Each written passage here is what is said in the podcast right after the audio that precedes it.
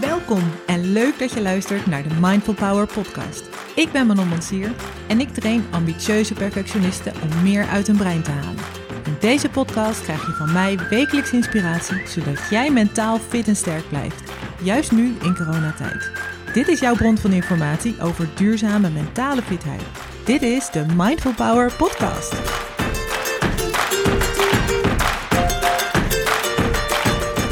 Deze aflevering gaat over een bewuste mentaliteit kiezen die je helpt bij verandering en onzekerheid.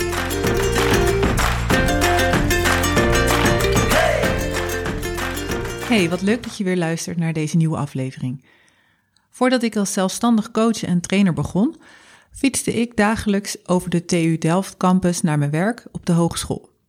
En heerlijk vond ik het om de dag zo te starten. Ik geniet van de bedrijvigheid en de energie die op een campus heerst. Het gevoel van vrijheid om nieuwe dingen te ontdekken en jezelf te ontwikkelen, jezelf uit te dagen. Ik voel me er nog steeds thuis. Nu vormen studenten niet mijn primaire doelgroep op dit moment. En de laatste jaren werk ik vanuit huis in Delft-Gouw en rijd ik af en toe naar de campus voor een werkafspraak of een coachsessie met een medewerker. Puur voor de juiste vibes nog niet of niet om studenten te helpen ontwikkelen op mentaal vlak. Maar mijn oog viel laatst op een onderzoek uitgevoerd in juni van dit jaar onder 2000 werknemers en studenten van negen hogescholen en universiteiten. Hieruit bleek dat de impact van de coronamaatregelen op de mentale fitheid op dat moment al enorm was, amper drie maanden na de invoer van landelijke maatregelen in Nederland. Er zijn de laatste jaren al vaker zorgen geuit over de mentale gezondheid van studenten. Studentenorganisaties signaleren toegenomen stress- en burn-out klachten. Uit de peiling van juni bleek dat 6 van de 10 studenten mentaal worstelen. 72% had last van stress en eenzelfde percentage had minder energie. 78% voelde zich somber of neerslachtig. Het verbaast me niet want andere onderzoeken laten ook dit soort cijfers zien. Hoewel ik geen bijzondere expertise heb van het jong ontwikkelende brein, wil ik hier toch een helpende hand bieden. Of in ieder geval delen waar volgens mij de kansen liggen om ook dit brein positief te beïnvloeden, sterker en fitter te maken. Ik weet dat het beschikken over de juiste mentaliteit, het omgaan met de verandering en onzekerheid zoals in deze tijd, veel makkelijker maakt.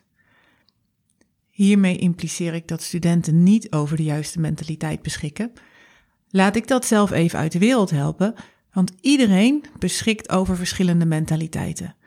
Maar kiezen voor de werkzame mentaliteiten in plaats van de meest gehoorde en vaak gekopieerde mentaliteiten, doen we met z'n allen veel te weinig. In essentie hebben we allemaal de potentie om ons brein te veranderen. Sterker nog, ons brein verandert continu. En dat maakt ons in wezen allemaal student. Student in ons eigen leven. Ik geloof in de continue ontwikkeling en verandering bij mensen. En we kunnen nieuwe vaardigheden ontwikkelen en we kunnen blijven groeien. In wetenschappelijke termen wordt dit ook wel de growth mindset genoemd. Met deze mentaliteit ben je overtuigd van de kneedbaarheid van je eigen intelligentie. One-liners als inzet wordt beloond, aldoende leert men en bij vallen hoort opstaan, passen hier perfect bij. Want leren zonder fouten maken is onmogelijk. Mislukkingen horen bij het leerproces. Het begrip growth mindset is zelfs al doorgedrongen in het basisonderwijs. Terwijl het merendeel van de volwassenen zich op zijn minst ongemakkelijk voelt bij het maken van fouten door hun fixed mindset. Het woordje nog toevoegen aan de overtuigingen van mijn eigen kinderen als ik kan het niet en dat lukt mij niet, is een dagelijks terugkerend deel in de opvoeding. Dus het wordt ik kan het nog niet en dat lukt mij nog niet. En ja, alles wat je aandacht geeft groeit, dus ik zie gelukkig al resultaat ontstaan. Ze durven hun fouten toe te geven, hulp te vragen en ze helpen elkaar bij het maken van uitdagende Lego-bouwwerken. Als het ontwikkelen van zo'n mindset bij kinderen al niet vanzelf gaat, des te moeilijker is het om dit bij volwassenen te induceren. Kinderen zijn nog relatief onbevooroordeeld door het gebrek aan ervaringen en hieraan gekoppelde overtuigingen. Het aanleren van een growth mindset bij volwassenen is een ware beproeving. Want wij hebben allemaal minimaal een paar vaste overtuigingen als ze zullen me wel dom vinden als ik een vraag stel en ik mag geen fouten maken. En juist deze mentaliteiten staan je ontwikkeling in de weg. Ik zal je nog een paar voorbeelden geven van een fixed mindset die je ontwikkeling in de weg kan staan. Waarschijnlijk herken je wel een paar gedachten van jezelf. Als eerste de overtuiging op inzet. Een fixed mindset redeneert: waarom zou ik iets veranderen? Want er verandert toch niets. En met een growth mindset is de redenatie: als ik me niet inzet, verandert er niets. Een tweede voorbeeld is het inschatten van een uitdaging. Fixed denkt: ga ik het halen of falen? Kom ik slim of dom over? Erg zwart-wit dus. En de growth mindset vraagt zich af: zal dit me helpen te ontwikkelen en te groeien? En een derde voorbeeld is het omgaan met succes van een ander. Fixed ziet dat als bedreigend. Want als een ander slaagt, dan faal ik. En de growth mindset voelt zich geïnspireerd. Als jij slaagt, dan leer ik ervan. In alle drie de voorbeelden is de drempel om tot actie te komen bij de growth mindset veel lager. Die wil zich inzetten voor verandering, een uitdaging aangaan en zich laten inspireren door een ander. Terwijl de fixed mindset niet of vertraagd tot actie komt. Want hij of zij is overtuigd dat hij geen verschil kan maken. Bang voor het falen en zeker als een ander al succes heeft. Je kan je voorstellen dat je met een fixed mindset eerder last krijgt van somberte, eenzaamheid en angst. Precies de onderdelen waar veel studenten volgens die peiling nu mee worstelen. Hoe ga je nou een fixed mindset veranderen in een growth mindset? Nou, niet van het een op het andere moment. Mentaliteit leidt tot een bepaald gedrag en gedrag veranderen begint bij het observeren van je gedachten. Vervolgens ga je tijd inbouwen tussen die gedachten en je gedrag. Eigenlijk ga je tot tien tellen. Door tijd te nemen voor je plan, je hernieuwde gedachten, en dit met grote regelmaat te doen, leer je jezelf een nieuwe gewoonte aan. In dit geval de growth mindset. Maar het werkt hetzelfde voor het doorbreken van een eetpatroon bijvoorbeeld. In plaats van je hongergevoel direct om te zetten in een graai in de voorraadkast, neem je de tijd om je af te vragen of je echt honger hebt, wat dan een goede keuze zou zijn, en dan eet je daarna niets of iets wat hierbij past. Die kleine interventies bij jezelf zijn best lastig, omdat er vaak maar weinig tijd tussen onze gedachten en handelen in zit. Maar door jezelf hierin te trainen, word je er beter in. En wat hierbij ook helpt, is je voorbereiden op een situatie.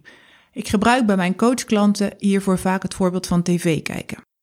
Veel mensen ploffen na het werk op de bank en zetten dan als ontspanning de tv aan. Om dan vervolgens vrij doelloos te gaan zitten zeppen. En dat is absoluut geen vorm van ontspanning, maar een manier om jezelf bezig te houden en af te leiden van allerlei andere gedachten, bijvoorbeeld over werk. Het geeft je brein geen rust, maar juist opnieuw een hoop informatie te verwerken.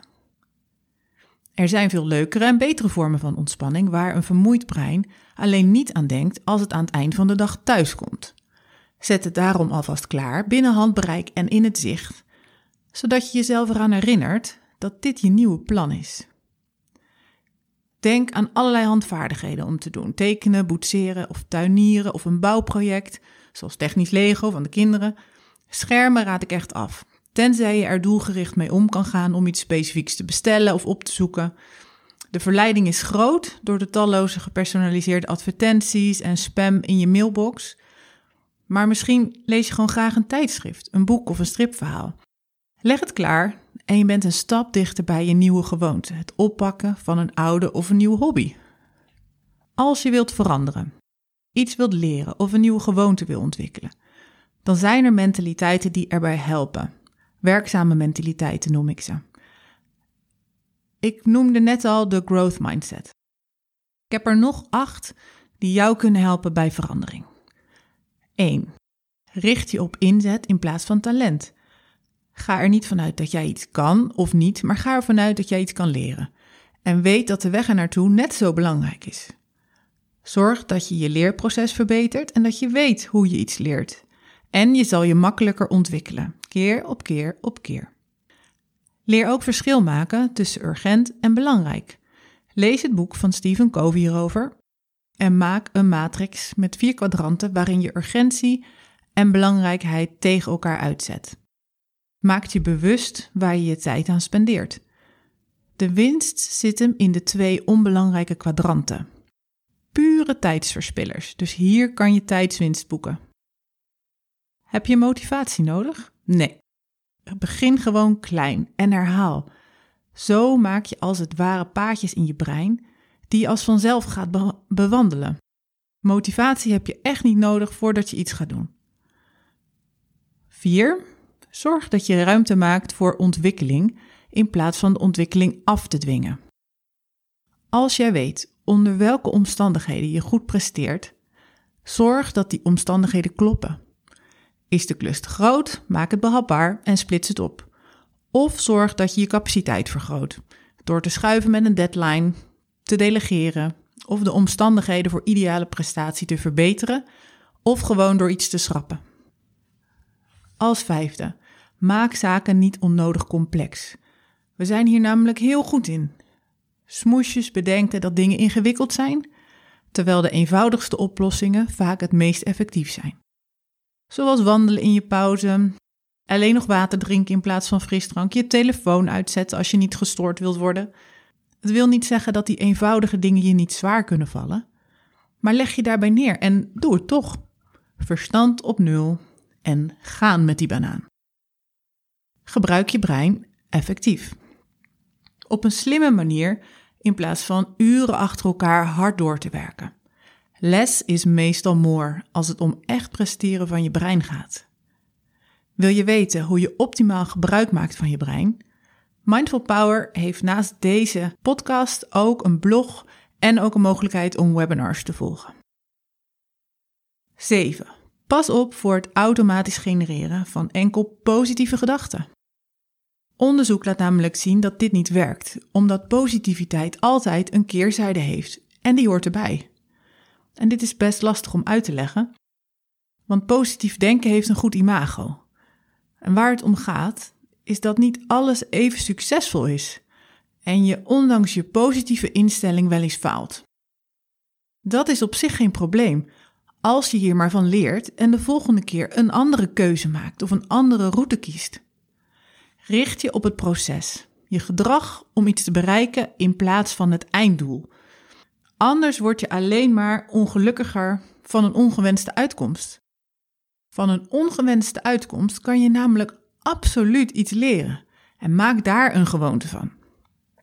Als laatste, denk in mogelijkheden en niet in absolute oplossingen.